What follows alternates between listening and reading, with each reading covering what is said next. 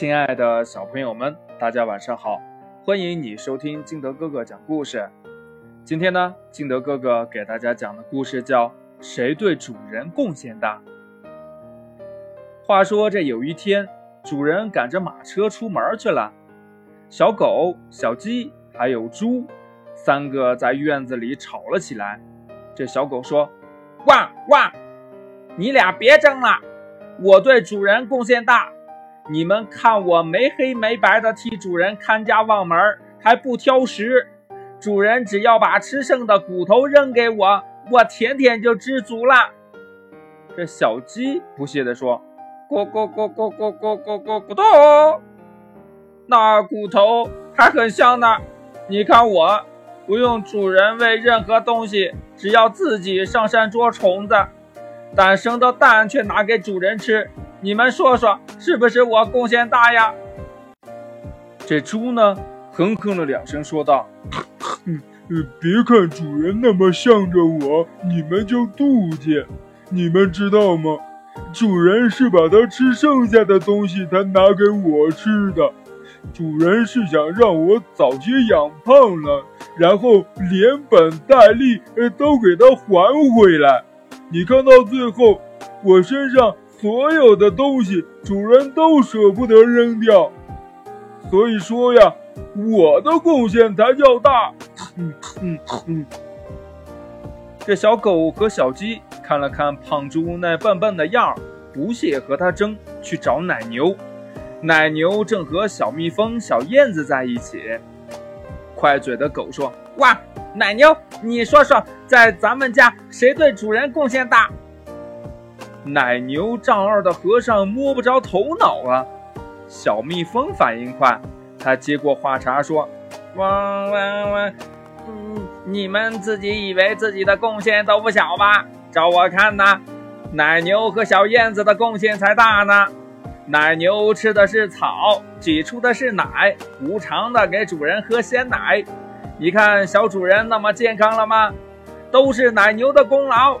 还有小燕子。”它冬去春来，为主人的庄稼捉虫子，让主人也有个好收成。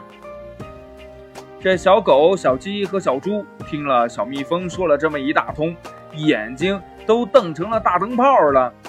奶牛以为他们三个生气了，忙打圆场，慢声慢语地说：“门儿，小蜜蜂，可别这么说，我做那些呀。”都是应该的，只是你对主人的贡献也不小。你为主人的果树传授花粉，主人才能收获那么多果实，还酿蜜给主人喝。你们大家看，主人的脸色多好呢。只有小燕子什么也没有说。展开他那黑黑的剪刀，不声不响的飞走去捉虫子去了。这时候，主人赶着马车回来了，看主人把货拿进屋，马说：“你们刚才说的话我都听到了。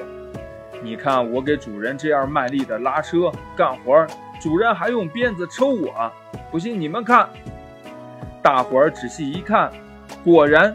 在马身上清晰着印着几道鞭子印儿。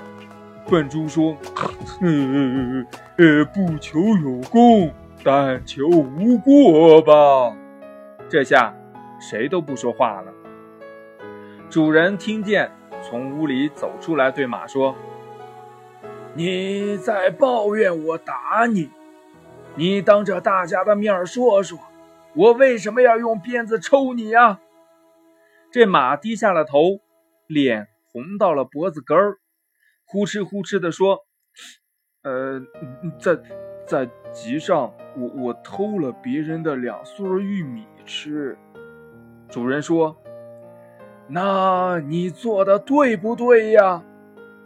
马把头垂得更低，不作声了。主人意味深长地说：“你们呐。”都是我的好帮手，你们对我的贡献都很大，只是各自的作用不同罢了。没有你们大家的努力，我的日子也就不好过。好日子呀，需要大家共同去创造。你们说是不是啊？从那以后呢，狗忠实的为主人看家望院，鸡呢为主人生蛋，猪呢照样贪吃贪睡，好让主人连本带利的全收。奶牛依然吃草产奶，蜜蜂还忙着采粉酿蜜。马老实的为主人拉车耕地，小燕子呢，它呀，去南方串门去了。但是到明年春天，它一点儿也不耽误为主人的庄稼捉虫子。故事讲完了，亲爱的小朋友们，事物各有各的作用，不要妄加比较。